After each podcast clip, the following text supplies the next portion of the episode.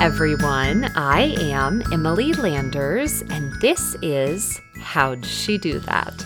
A podcast answering that question each episode. Well, welcome everyone. I am so happy that you are tuning in to today's episode. I am so eager to share my conversation with Mignon Gavigan, and I really think you're going to enjoy it. If this is your first time tuning into the podcast, welcome. You have stumbled onto what was originally a passion project during the 2020 quarantine that has now turned into what I hope will continue to be a flourishing podcast and business. If you missed last week's episode with Julia Amory, you are definitely going to want to go and listen as we talk all about her brand, India Amory, and how she got started. It was a very popular episode, so I definitely encourage you to listen to it after you hear Maggie's story today. Well, I am learning so much as we continue to grow the podcast, and we have had an amazing influx of women reaching out to be featured, which is very humbling to me. I love sharing your stories.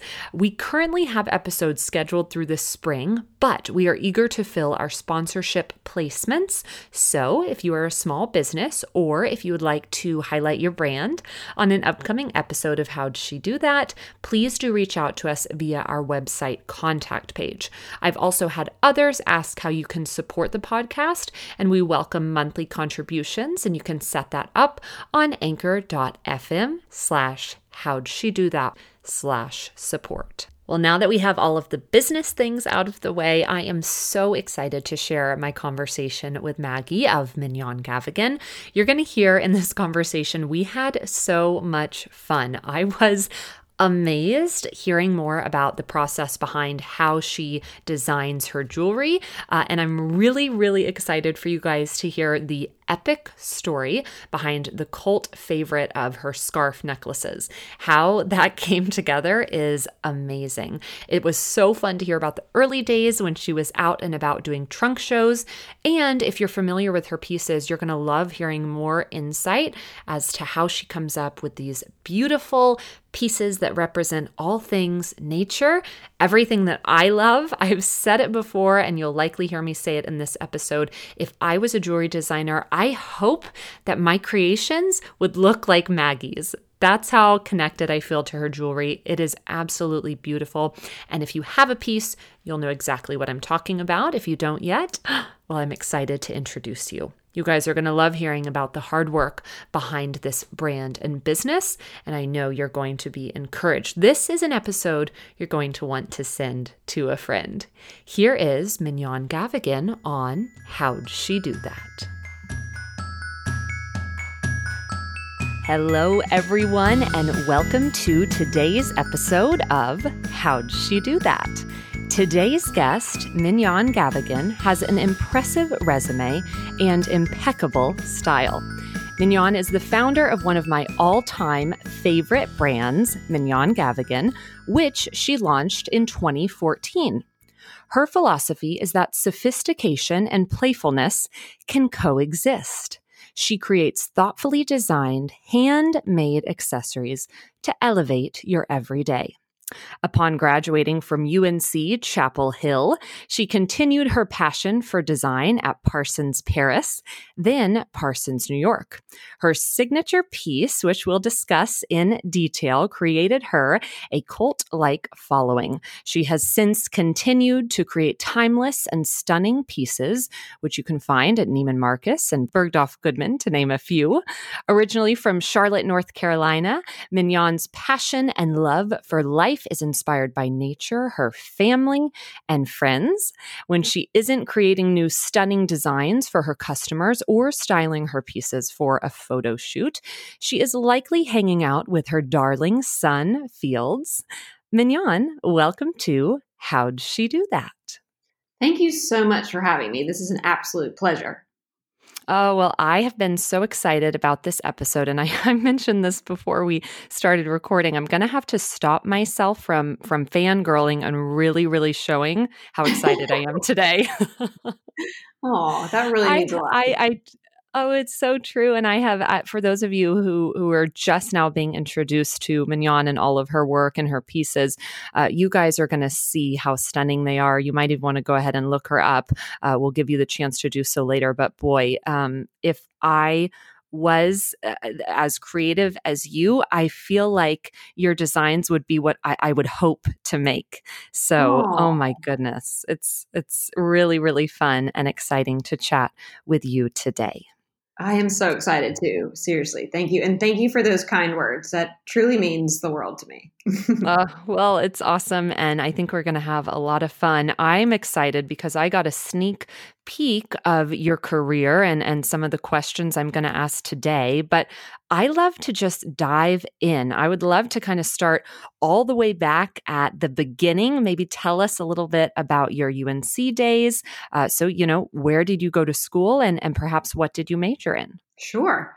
Um, so way back in the day, at this point, um, we uh, I went to UNC. Um, from I grew up in Charlotte, North Carolina, and always wanted to go to UNC. So that was exciting to to get to be there and be surrounded by such interesting, cool, motivated people um, very kind. But in deciding where to go, uh, you know, I had some conversations with my parents, and I excelled in art classes from you know through middle school. Went to North Carolina School of the Arts um, during the summers, and then in, in um, took AP art and uh, the high school. I won an award where they bought a huge piece of my artwork, which was um, oh. very exciting. But um, spoke to my parents, and we, you know, we decided that it might be a good idea to get a, you know, a good fundamental eh, bachelor of arts education before mm-hmm. jumping into um, focusing on on art and design um, as a career. So um, that was my that was my decision making there. And uh, actually, when I was at Parsons um, UNC undergrad, I my last semester I did in in Paris. Lived with a French family, finished school, and I was kind of like, "Mom, what do I do now?" And she said, "Well, what do you love?" And I said, "Fashion." And she said, "Okay, well, there's you know Parsons Paris is right down the road. Why don't you go see if you can enroll in a few classes or something?" Um, oh. And ironically, uh, I don't even think I mentioned this when we last chatted, but when I was in the admissions office, I'm sitting there and this girl who's t- like two years older than me, she had graduated from UNC two years before. She had um, done the same thing. She'd walked into the Parsons Paris uh, office, oh. and here she was sitting here, and she just completed an internship with Alexander McQueen, and she was like living out my dream. So it was almost uh, that I ended up there. And so I did Parsons Paris and then ended up in Parsons, New York City. Um, and my parents raised me to always um, work really hard and achieve goals on my own. Mm-hmm. So while I was at Parsons in New York, I had an internship at Marc Jacobs and I also had a job at Asprey. So not only did I have a full time uh, school schedule, I also had these other internships, you know, and you kind of have to just keep going and, and jump on the wheel in order to get as much experience as possible in order mm-hmm. to gain uh, enough exposure to different people to find whatever those fashion jobs are because they are few and far between. In order to have the right experience, um, I found that it was important to just really work as hard as I could to uh, to meet as many people as I could in order to find those those jobs. Oh wow, yes. And remind me of this. Parsons at Parsons that was actually graduate school, correct? Right. Yes. So what correct. was that? What did those classes look like? What was that? Uh, what was your ultimate kind of with graduating? What was it that you received from Parsons? Oh, it's an AAS associate degree, and we the classes were I mean, amazing. If anybody can take some, um, go to Parsons in Paris, they should, because you know, half of our classes were sitting in the Musée d'Orsay or sitting in uh, l'Opéra and uh, just you know, design uh, sketching out the uh, you know the staircases or you know the the entryway or the hallway or um, wow. it was it was truly magical and they um, the emphasis that they put on on visual arts in Europe is something that I haven't felt here as much. It's a much different, there's a much more of a contemporary, I believe, vibe here, especially mm. in New hmm. York. Um, and the emphasis on Beaux Arts in in Paris, especially, was really um, it was almost delicious how much they appreciated it and loved it and you just fed off of that and you really wanted to to dive in and see explore and and you know go to all the museums and and, and try all the techniques that they uh, that these you know incredible artists painters sculptors um, had achieved um, you wow. know many years ago so Oh wow. It's so fun to think about you running around Paris and and from Charlotte. I mean, that's right. quite a, a, change. What was it that brought you back to New York? Was there a, a time limit on on being in Paris or what did that kind of look like and how did you come about that decision? Great question. We um Parisians like to hire Parisians. So ah. couldn't stay in Paris without a job.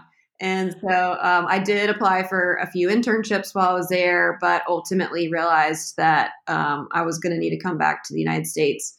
And I'd always wanted to live in New York City. My mom tells a story where we were um, walking, we were on a family trip up here in the city, and I was seven years old, and I was, you know, gazing up at all the skyscrapers, and and I just said, "I'm going to live here one day. I just love this place." And oh so, so she was not surprised when uh, the summer in between me living in Paris and then moving to New York, I worked at PF Chang's in Charlotte, and you know uh, everybody kind of was like, "So what's your story?" And I would tell my story, and some of them would slip me an extra twenty bucks to help me pay my rent.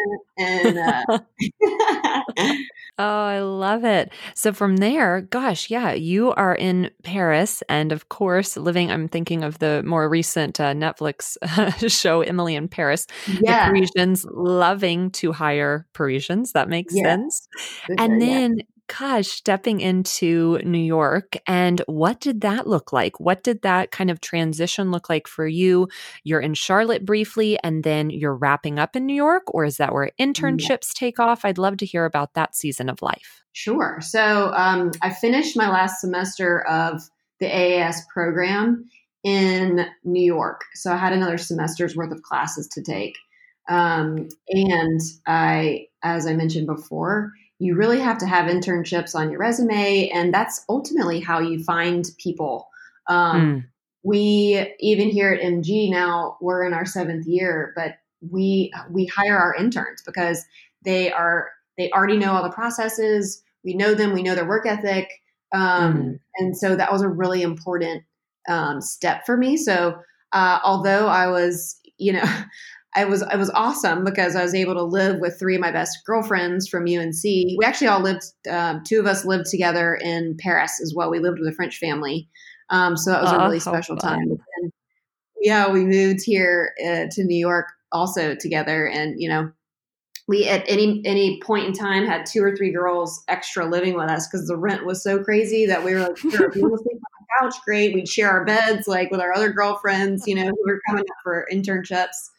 Um, oh. We made it work. Um, oh. But so uh, inevitably, I was in school for half, you know, three fourths of the day, and then would need to do all the work for that. But also, I had an internship, and then I also had uh, a job. And so I would come home, and I remember, you know, sometimes just getting really frustrated. Everybody having a really good time, and you know, having cocktails in the afternoon, and I couldn't partake because I had so much to do. But um, you know, you kind of you, you just get through it. And mm-hmm. I actually got like really sick um, towards the end of that semester. Mm-hmm. Um, you almost pull all nighters several days in a row just to get your, you know, your last projects done. And um, right. I actually called my mom and she, yeah, it was terrible. Actually, I like had vomited up blood because I hadn't eaten in a few days. It was just like, I mean, right. you just got to do it. You got to get through it. And right. Um, she recommended that I take a summer and go out west with my older brother. He worked on a, a, a backpacking company called um, Moondance. And oh. that ended up being a really wonderful experience for me. He and I became so much closer. I'm one of four kids, three brothers. So, you know, I'm sitting there at staff training for that. And because my mom was like, your skin hasn't seen sunlight in, you know, a year you are you know, very malnourished. yeah. You need to go and take care of yourself and be outdoors and then come back to this, you know, and, and start again because I had, I guess I had one more semester. Sorry about that. Three oh, semesters wow. total.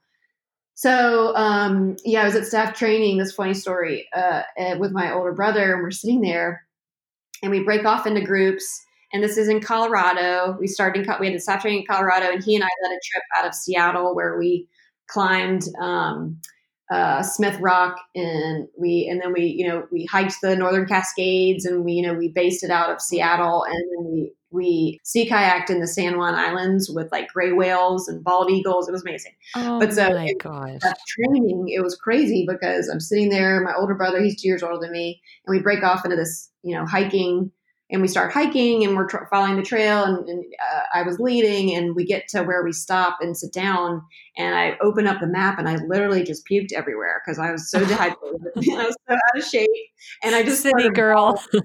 yes. It was horrible. I started crying and i you know got up and walked over to the side and was looking at this overpass for a second to gather myself. My older brother walks over to me. He's like maggie don't worry. You got this. Oh that's my nickname too. People call me maggie.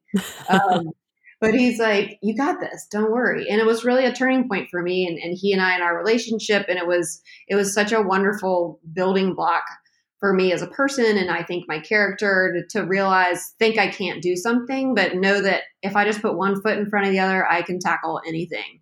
Um, mm. So came back to New York City and, you know, worked again the same kind of way, but um, with my health at least in mind this the second semester. And there was you mentioned um, how did I, you know, navigate and find my first job? It was interesting because I was taking an entrepreneurship class. There was this interesting guy, and he came. He had a collective, a New York City collective. So what that means is there's a designer, but everybody kind of has input. There was a branding person, there was a production person, there was a stylist, and they all kind of collaborated together to come up with designs and that was so cool. I thought I was like, wow, this is so New York, and so everybody wore black, and you know, it was the yes. time of. It.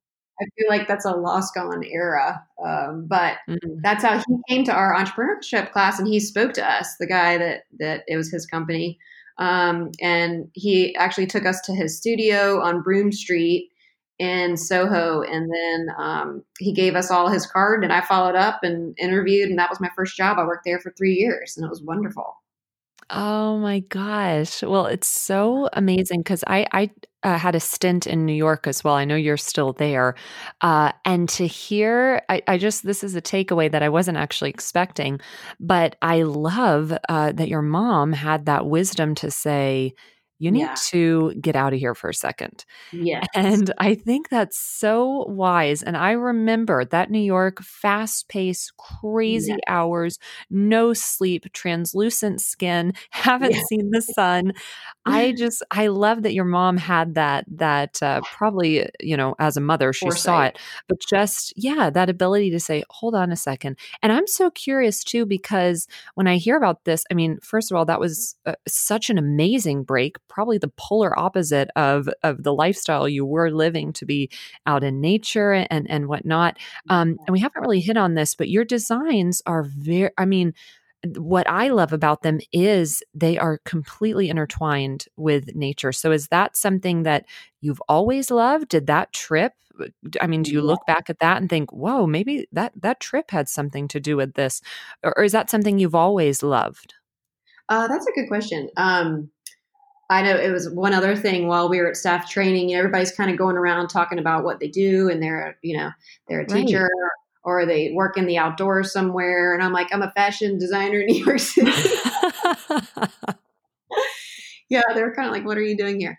But um, but you're right. I love nature. I, I find you know people often ask where do your where does your inspiration come from? And it's honestly it comes from keeping my eyes open and it's seeing patterns in um, everything from like uh, the story, the color story of a bird's wings, or the cracks wow. in the in the uh, you know the sidewalks, or like the chipping paint coming off of a building, or the setting wow. sun in the sky and how it's reflecting off of the buildings, like the the skyscrapers, or you know, it's it's truly everything around me. Um, I quarantined in um, in Charlotte, North Carolina, and it was mm-hmm. just a wonderful time to be able to you know, wake up, be glued to my computer, and then at lunchtime go walk out, walk, take my parents' dog out for a walk, and just mm-hmm. be outside. You know, right. the leaves, the gumballs, the changing leaves, the the trees, the you know everything you find out there, the bark, the seashells. Uh, if you just look at it, it's it, you know things that you wouldn't see. Maybe you know uh, we we would drive down to Florida. My parents, of course, you know wouldn't take a flight or anything, so they had a place oh, um, down in Florida, and you know, as soon as we get to where the palm trees were and the and the uh, weather changes, there were parts where you know you, there's just all this beautiful moss growing on these trees, and it's a whole world, uh, you know, an environmental world. But if you look at it up close, just the story, and then translating that into embroidery is something I just love to do, and it, it in turn makes these wonderful creations that you know, of patterns that aren't from something. You know, they're from it's really just an interpretation of colors and beads and um, uh, materials to, to try and translate um, nature's artwork. I truly love it. Oh, and well, Oh my gosh, yeah, and you explain it so well. My my brain is kind of buzzing. I, am ready to go outside after this. I think perhaps perhaps if you're listening, um, yeah, perhaps if you're listening, go outside. My goodness, take a walk and listen because I love I love your thought and I love hearing more about your process um, with design. Well, well, well. Let's backtrack because I'm excited. I'm excited to hear more about. Okay, so you've got this first role at this collective after school. Uh, you've graduated, you're excited, you're ready to go. At this point in life, what did you think your trajectory was going to look like? And what were you doing kind of day to day uh, in that role? Sure. So I felt very lucky to have a job, even though my um, my salary was like twenty eight thousand dollars a year. Uh, you know, in like no insurance. I ended up. I was telling one of our interns this the other day. I was like, I didn't have any health insurance or dental insurance, and I loved Starbursts. And so after oh. three years of working there, I had like eight cavities, and I get like a, a, root canal, and had to go on a payment plan to like pay for my root canal because my teeth were. so anyway, after that job, I made sure my next jobs had much better pay and uh, health insurance, but that was one to grow on. But this was such a cool New York City. It's something that I will cherish and um, and always look back on fondly but it was it was very difficult. It, again it was like the same grind that you were talking about. We put on fashion shows twice a year.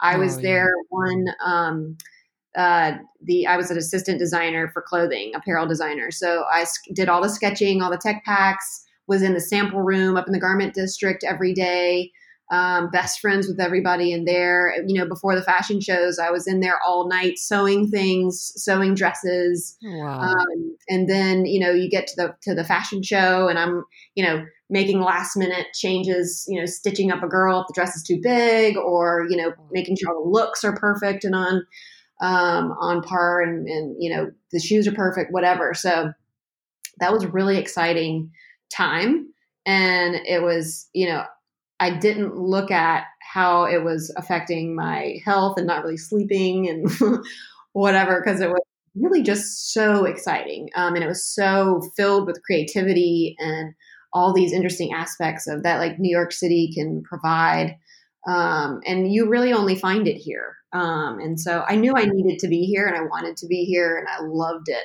um, and so i worked there for three years. Unfortunately that uh, company went under they, uh, you know, fashion shows are very expensive. yes.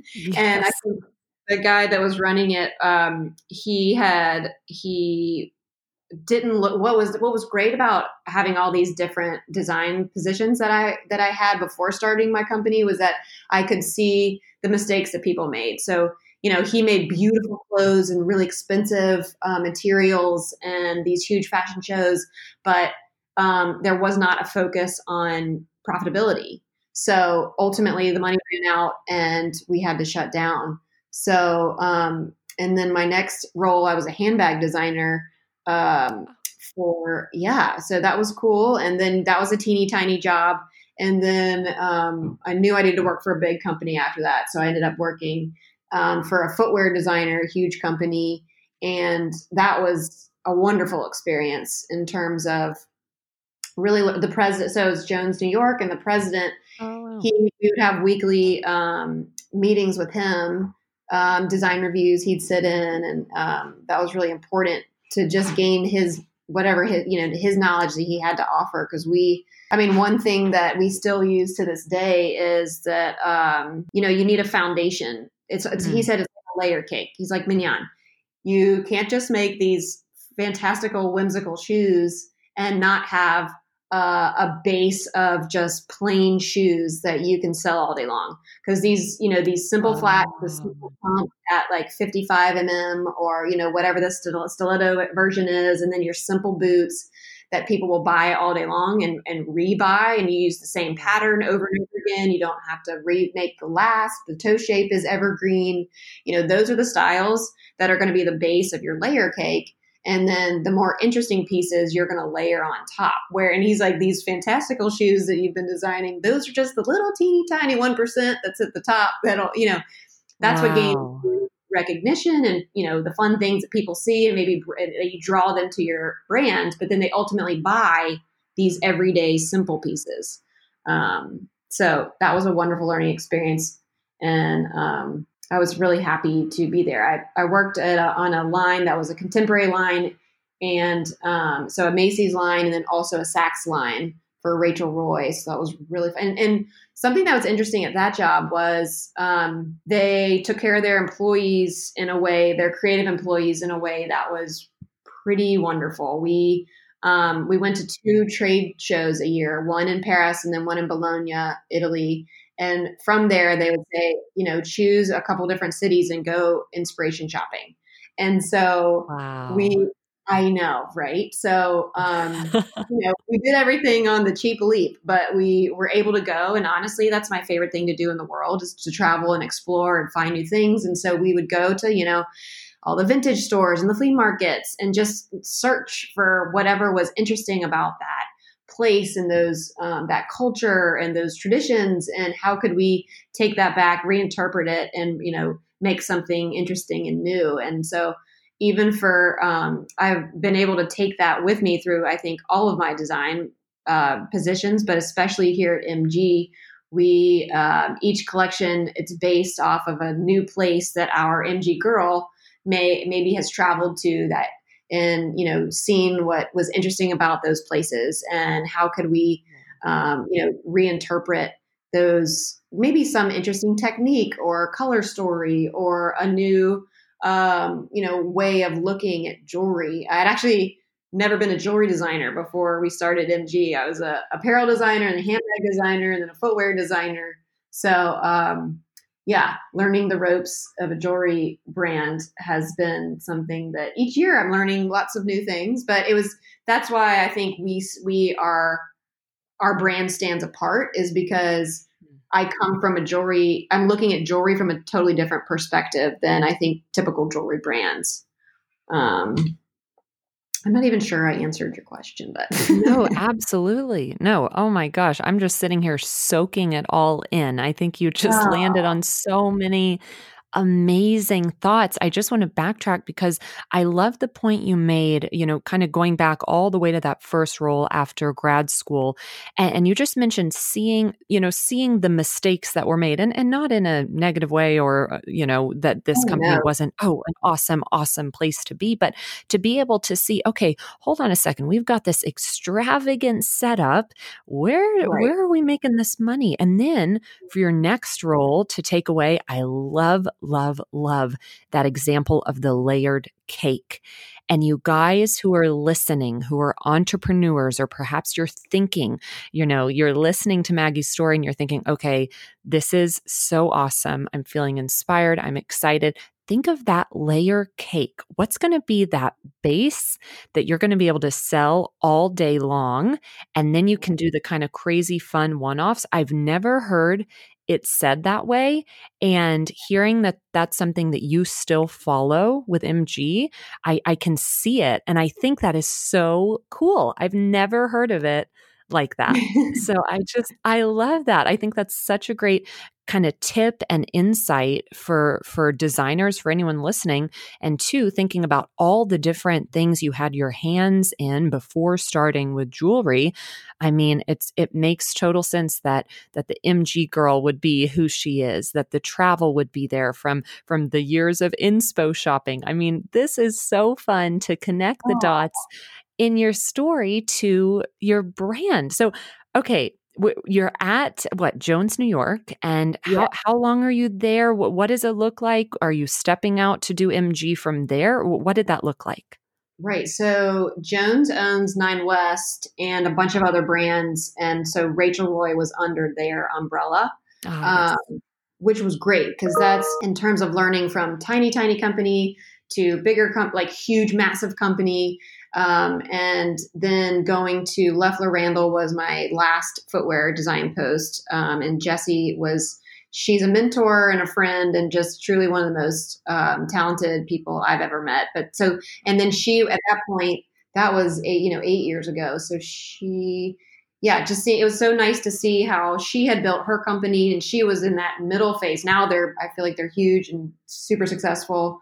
Um, right but to see, you know, to, to kind of see the full circle of small, medium, and large was mm. uh, really uh, helpful in my development and really helped us get MG off the ground. Um, at least, you know, I didn't know everything by any means, but at least to have um, a knowledge base to grow from, to maybe make, have made, seen some mistakes be made at other places, to to maybe not do those on my own dime. Um, right. When, when we're building out this company.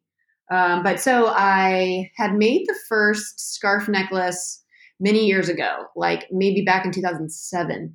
Um, wow. And I had ripped up a vintage gown and I uh, picked up uh, a piece from the I was I was draping for a runway dress. I was putting pieces on a mannequin to kind of get an idea for beadwork, and um, I had there's a piece on the floor that was all ripped and it's misshapen. Um, it's not perfect, and I tied it around my neck with a safety pin. I walked home from Broome and West Broadway to, to into Nolita, um, Mulberry, and Spring Street. And 300 uh people stopped me and said, Where can I buy that? And I was like, What? so um, I was like, Well, I really need help paying my rent this month. Can you give me, uh, you know, four weeks? I'll have it made for you. And I just started making them for people. Oh and um, it was interesting because in design school, they say if you ever want to have your own brand, it has to be something unique and interesting and original. Otherwise, the it's so saturated out there.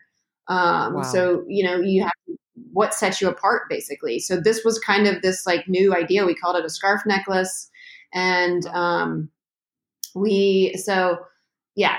I started making them just one offs for people. Eventually, I started having like little trunk shows here and there for people. And so um, after my last design post at, as a footwear designer, there had been enough demand that um, I was put in touch with this awesome girl. She's my business partner and co-founder, and her name's Lane Jacobs Logigan, and she had worked in finance.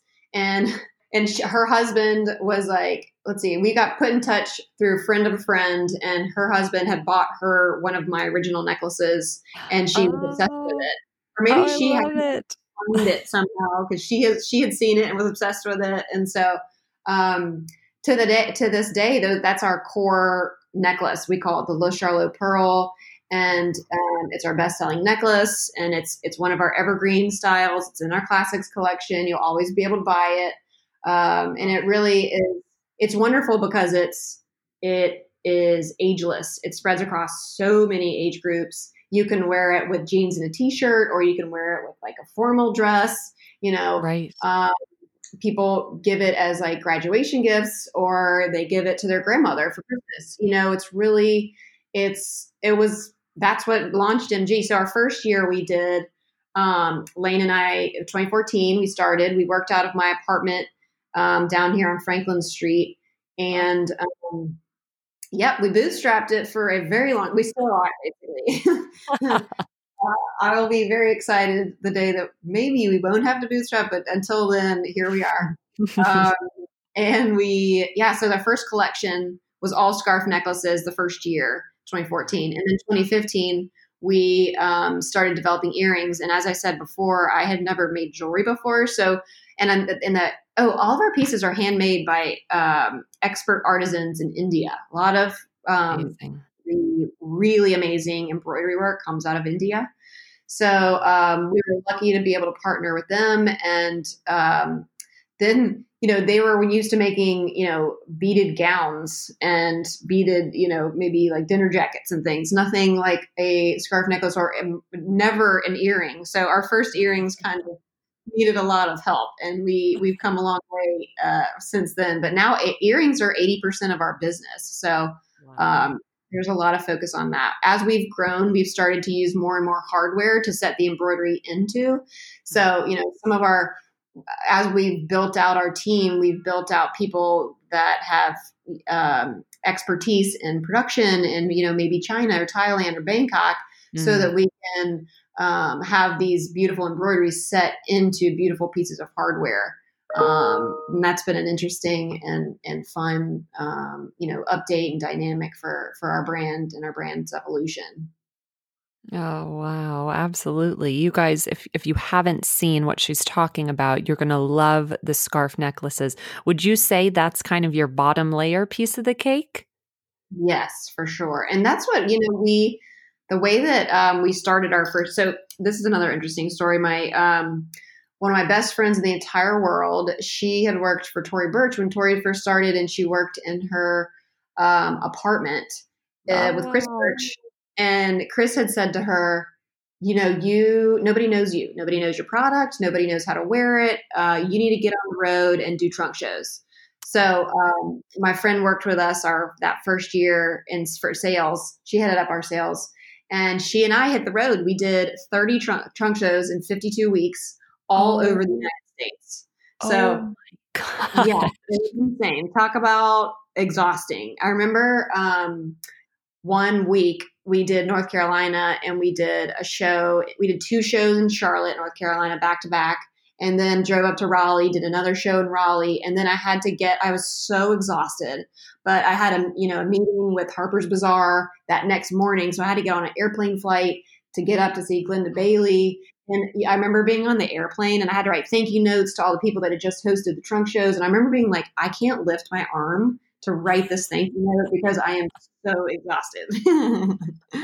um, oh but uh, again, you got to do what you got to do to get there, to get it off the ground. To and oh, so my point was that that first year, with this the scarf necklaces were such a hit. We had no idea. I mean, and also as a new product category, so you had to literally show people how to wear it. Here's how I'm wearing oh, it. Wear it. Wow. You know, my more casual looks or my button downs or um, you know, jean shorts or, you know, something that you're not automatically going to assume that you may wear it with. Right. Whereas, you know, necklace, you can wear it with anything and you know the customer knows how to how to buy it and how to wear it and what to do with it. So, but there was a really um, an interesting period of time where we had to teach people what this was and how to wear it and the why it's expensive because you know it takes this many hours of somebody's time to make right. it.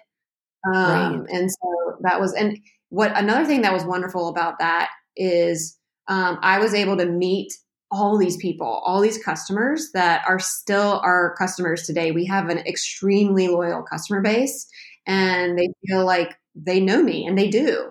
Um, we also, as a, you know, because we were, you know, bootstrapping it, we used, we definitely used models, but we also used me as, you know, kind of show people how to wear it. And so, yes. you know, you'll find me on the Instagram, but, but by no means was this supposed to be a vanity project. it just ended up that I was able to, first of all, be free and, um, you know, really show people how to wear things and, you know, talk about it. And um, one of my best friends, another piece of the puzzle is one of my best friends, uh, we met at Loeffler. He is an excellent photographer and he is oh. so creative and um, he loves to actually in his even i think our imagery that he does for us while he does all our, Im- our editorial work and in his um, photography that he does, his name is Eric Melvin. Um, but his, his um, other work, you, you really see it's almost like a painting. You know, the way he wow. like tells a story it, it, within his each of his photographs. Um, but that was part of you know giving the audience, showing them what our brand was and mm. evolved the brand and you know and continuing to elevate um, the visuals for the brand um, that's been another piece of the puzzle that's been very important because you know how the customer base views you and understands you and sees you and you know kind of dictates where who you sit with and you know who I'm, t- I'm talking about like in a store like what other brands do you sit with and are you comparable right. to and is your quality comparable to um, mm. and you know that's important in terms of getting into whatever department store that you want to be in because you know the, all wow. those things are really important to the whole equation Oh, absolutely. And it's so fun too for those of you who are listening and perhaps you followed Maggie's career from the beginning. Maybe you were even at one of those trunk shows. That would be pretty yeah. fun to hear from one of you guys. But I love I love what you said. It, you know, it, it wasn't a vanity project. It was really necessity. But for those of you who have not seen Maggie, Maggie, you you definitely are a great model. I think it's totally fine to be seeing your picture and to That's be seeing you. Not a model. It's, it's true. It's true. and, and I love too the the necessity and like you've been saying, really honing in on on okay, collaborating with with friends and working with people that you trust and love and and and being able to see kind of Eric, the a theme that I'm hearing throughout your story is actually that you are a great storyteller um, through your pieces through your art even you know backtracking you guys can kind of rewind and listen again to what maggie was saying about being in nature and looking at a the color scheme of a bird. I mean who thinks of this stuff? Of course a trained eye would but me my my mind is being blown over here so i just love it and and i'm so curious because it's it's so fun to hear about thinking about you doing gosh I think you said 30, 30 different trunk shows in like 50 days or something. So you're running around and then you're you're on the flight and you're going to meet somebody at Harper's Bazaar. Was there a moment and what was it when you thought, okay, I I think MG is, is here to stay. I I think this is going to work. Yes. Well, that's a good question because at first I'm I was my worst saleswoman because I'm kind of like, is anybody gonna like this? Oh, you don't like it, right. it's cool. You don't have to buy it. Don't worry, don't worry. Whereas, right. um, you know, I had never seen a saleswoman in action before, and um, my friend, her name's Kinsey Finnebreast. She's amazing, extremely delightful, and uh, she is an excellent saleswoman. So the way that mm. she would approach um, us, even walking into a store, she would be wearing it and then she'd either saunter up to the lady at the at the counter and kind of and the woman would say oh I like your necklace and she's like oh well you know this is our brand and do you want to see 10 of them and here we got them and maggie bring them on over here oh, you know it was, kind of like, it was that and then we'd do these trunk shows and mm-hmm. yeah we'd mm-hmm. fly to, to all over the united states and um, all these interesting women that we'd meet and they'd mm-hmm. come for her just to watch her show people how to wear it and um, you know maybe what looks better with their hair color or you know what kind of makeup they wear or if you know mm-hmm. what are, are they more into neutrals or are they more, more into colorful things um, there was something for everybody and she could really hone in on what each person wanted and mm-hmm. um, and kind of what resonated and almost made it so that you know by the time she was finished with the person, they needed three of them, and they needed them. you know, they, it wasn't that they maybe I'll buy it and know, maybe I'll return it, but they like really needed this, and they you know the, the, the customer felt they really needed it, and they did. You know, they ended up loving it and like loving the brand. And our customer retention's amazing, and oh. uh, so yeah, that was that was that was really exciting. Oh, yes, to be thinking about that and to see the the people actually wear I mean, it's just so fun and friendly reminder you guys, did you hear how this started? This was a piece from a vintage dress that Maggie yeah. had the thought to wrap around her neck, walk home. I mean, that's that's insane. That that is a movie script. If anyone's listening, we have a movie for you. This is like the next New York setting young. I, I, love it. That's so fun to think about. I, am wondering too, what was a real wow moment in your career as you're kind oh, of starting, yeah. getting started, maybe more established? What was a real yeah. wow moment for you? Well, I think uh, as we've gone, um, I I think even just having the first trunk show and it being super successful was a wow moment for me. Mm. Um, to really see the reaction of people and how much they loved it was a re- was a wow moment for me. Um, to be in business now seven years is a wow moment for me, and I think each year, you know, us moving from like my apartment into an actual office was a wow moment for me. Um, me mm. being able to have a baby and not take a maternity leave, be back in the office and like really hit the ground running still while, you know, maybe crying a little bit each day because I felt so overwhelmed, but like to be able to do that, keep going, um, and still have so many exciting things coming down the pipeline was a wow moment for me. Um, and then you know, to get into Neiman Marcus and sell at Bergdorf Goodman. I mean, that was a huge wow moment for me. That's my favorite store. I remember when I first came to New York City and walking into the Bar- the Bergdorf Goodman department store, and just, I mean, my eyes light up. It's like a museum for me. Every product has so much detail, and it's so intricate, and it's so original.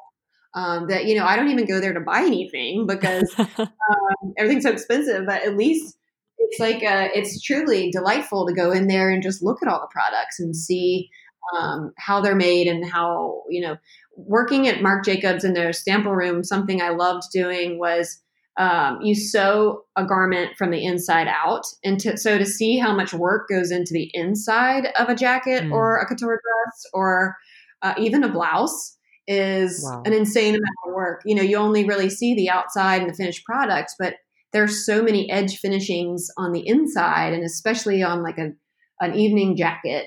Um, the way that they finish the French bindings and the you know the covered snaps and um, that was the that was something that I always loved. You know, even in a shoe, I love designing shoes because each shoe is like an entire outfit all in one because there's so many details just in the shoe. you know, uh, it's just I don't know, really exciting. Oh, um, yes. Well, and we can tell it's so fun because this is obviously your passion. And so I think that really translates in your designs, in your story, in MG's story, and all of the different, gosh, so many lessons to take away from this conversation. But I'd love to know too, what what would you say is the greatest lesson that you have learned? Oh, good question. Good question. Big um, one. I think this also has come, you know, through COVID and this whole year. It's something that I've really focused on as well. But I think it's just be true to yourself, be mm. honest and be true to yourself. Listen to your gut and follow your heart because, and be original because that's all you can do. And, and ultimately, that makes you so much more interesting, I think, to anybody else because you're giving them something that's truly original. Mm. Um, you know, whereas if you're, you know, that's why it's so important for us to get out of our office, creative people, to get out of our office and be outside and um, see things uh, so that you can, you know, interpret it yourself instead of looking at maybe things that have already been created and, and, you know, maybe changing them or something. I think it's so much better to just go and find an original thing that inspires you like maybe it is a bird or you know a bird's wing or or maybe it's like a landscape or maybe it's um, you know, maybe it's the color story of, like I said, like that paint chipping off a wall and all those colors and what, you know, all, how they play into each other and it's, you know, or rust or anything. So, mm. um, I think it's just really, I've found, especially through this time, you know, we've had, I'm so proud of MG for having um, survived this year and, and coming out in a great way, but also who are we? And and I think we've mm-hmm. really dug deep into um, you know who we are as a brand, um, what we stand for. Uh, you know, how can we be better? How can we take care of our employees in the best way and make people feel as you know as happy and secure as possible? Mm. Uh, and you know, um, I don't know. I think that that to me has been a real looking a learning experience this year to just look inside and dig deep and and own own your own self and your own thoughts and be who you're going to be. Mm. And such an encouragement for anyone who's listening. This is really fun, Maggie, because I, I take notes during my uh, my calls, and right here I've got original underlined exclamation point exclamation point before you even said that, and so that that was just a theme for me in this conversation. It's like, oh my gosh, this is really original stuff that you've created. And again, such an encouragement for my listeners, for those of you who are thinking about, you know, I want to design something or I just, I just want to be more aware of my surroundings and really take in the beauty of every day. I think that Maggie has given us some really great examples. And then another thing I just have circled is be outside. And yeah. for those of you who are listening, uh, many of you know I live, um, I live in a beautiful place, and so I just another encouragement for you. For me, it's like get outside, and if you guys can get outside, it, it's so uplifting. You're going to see Maggie's designs. You're going to get what we're saying and why nature is such a, a topic today. But to see mm-hmm. the beauty in every day, I think that's a lesson I'm taking away uh, from this conversation for sure. I- I'd love to know too. What are you learning now? Oh, good question. Well, you know, as our brand uh, and company gets bigger and bigger, um, you know, we have an incredible team, and um, the things that are most important to me and our company is taking care of those people, and um, you know, what do they need to to to be here and be happy, and to know that they have a place here in the future? Like, how can awesome. we show them what what their growth projections are like, and how you know.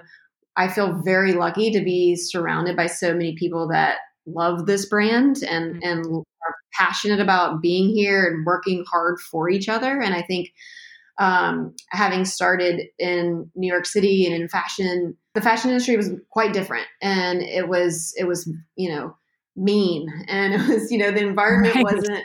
Hey, let's all work together. If there's a problem, like no worries. Let's like dissect it.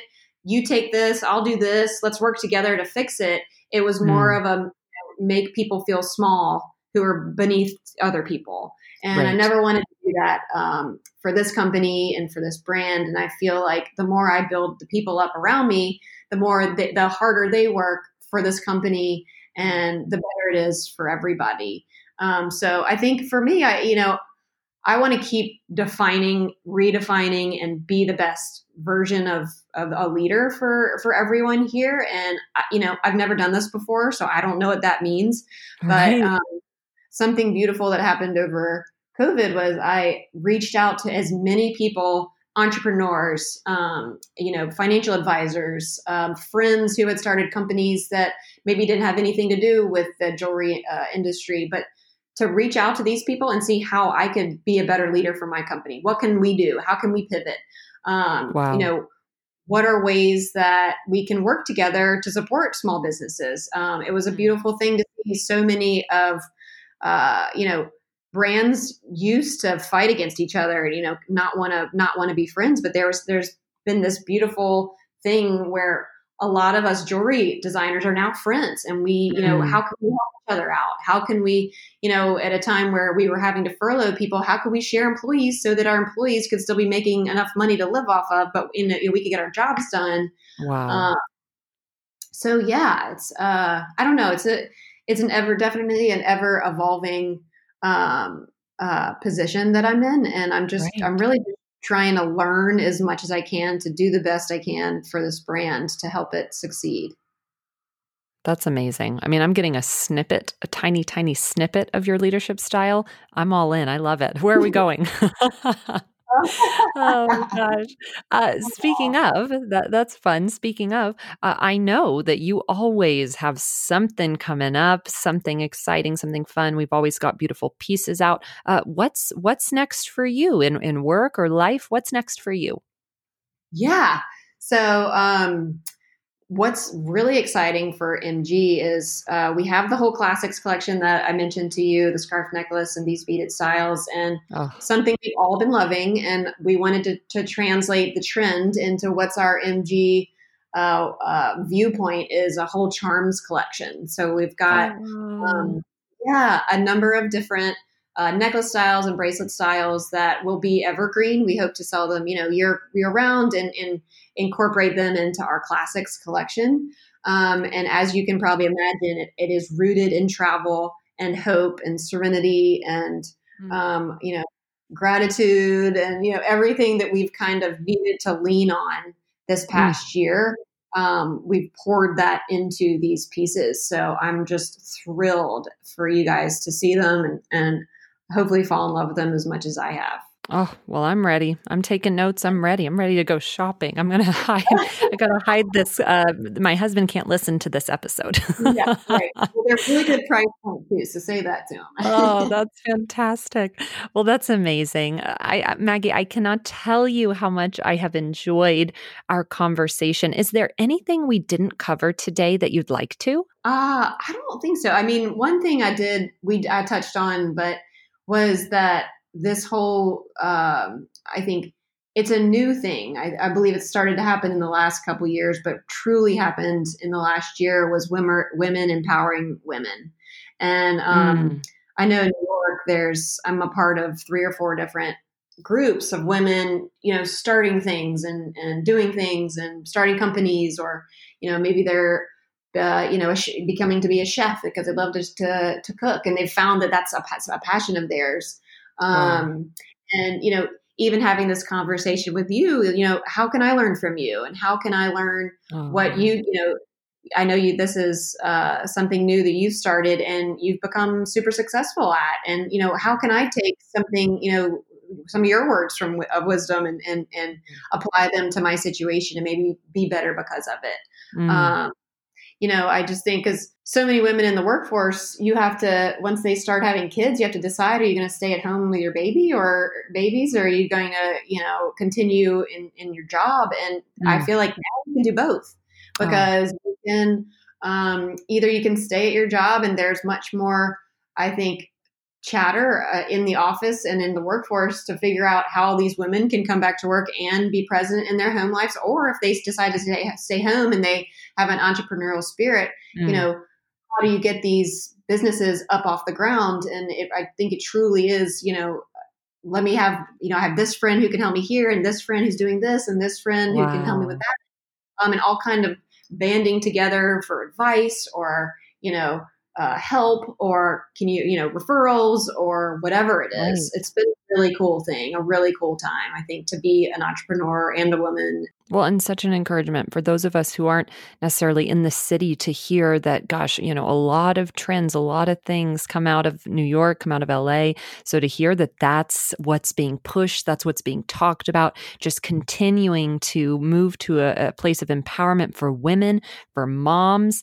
And another takeaway, just, and there's so many. So you guys are probably going to want to listen to this episode a couple times. I know I'm going to, but just another encouragement. It's never too late. Even that example example of somebody figured out, hey, I want to be a chef. Be a chef. It's never too late. Uh, even for me, you know, I look around, I'm like, there's so many podcasts. I don't know. Gosh, is there one doing something similar? Sure. But is the host me? Do they have my voice? No. And that's not, you know, that's not a vanity thing. It's just an encouragement to you guys exactly. of it's never too late. And and that's another gosh, Maggie, you're blowing my mind today. That's amazing. it's true. It's true. And and two, uh, just to piggyback on this, I know um, that you are all about encouraging women, empowering women. You guys know a question that I'm about to ask Maggie. I ask everybody who comes on the show. Uh, you know, who do you know that should come on and share their how'd she do that story? And I just want to say really quickly, boy, you were amazing to get back to me and, and gave a long list, and and that's just such an encouragement to me. But but do tell us who do you know that should come on and share their story? Yes. Okay. So we do collaborations um, all the time, but two of my favorite people that we did collaborations with this past season, Gigi Burris is an extremely talented milliner. Um, wow. She makes these beautiful hats. Um, and she's located here. She's from Florida, but she's here in New York, um, and she's just the kindest person. Um, and then Miron Crosby it was started by two just extremely genuinely kind uh, sisters out of Dallas. They make bespoke cowboy boots.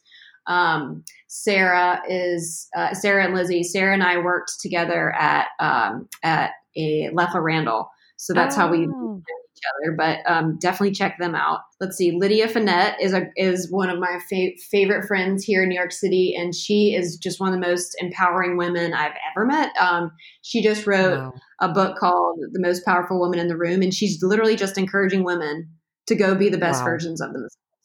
Um, she's a VP at Christie's and flying all over the world, and somehow finds the time to have three kids and writes books. And and she's like a wonderful friend. So I don't know how she does it. Oh. But um, another friend of mine, Molly Fienning, she started Babiators, and she is now the CEO of Red Clay Hot mm. Sauce. So definitely oh check that, that out.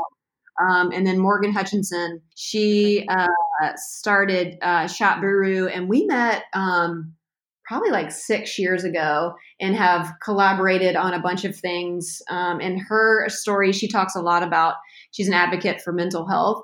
And um, she has really turned, uh, you know, a tiny, tiny company into a very successful company. So I would encourage you guys to check her out. We do a lot of collaborations together. And then Hunter Bell is also a good friend of mine um, who he was located in New York and she's now in Houston, but just makes the most beautiful puffy sleeved blouses and dresses that you just will die for. So that's just a, a, few. I feel like I could uh, sit and tell you about 30 more, but that, that that's a that's a few.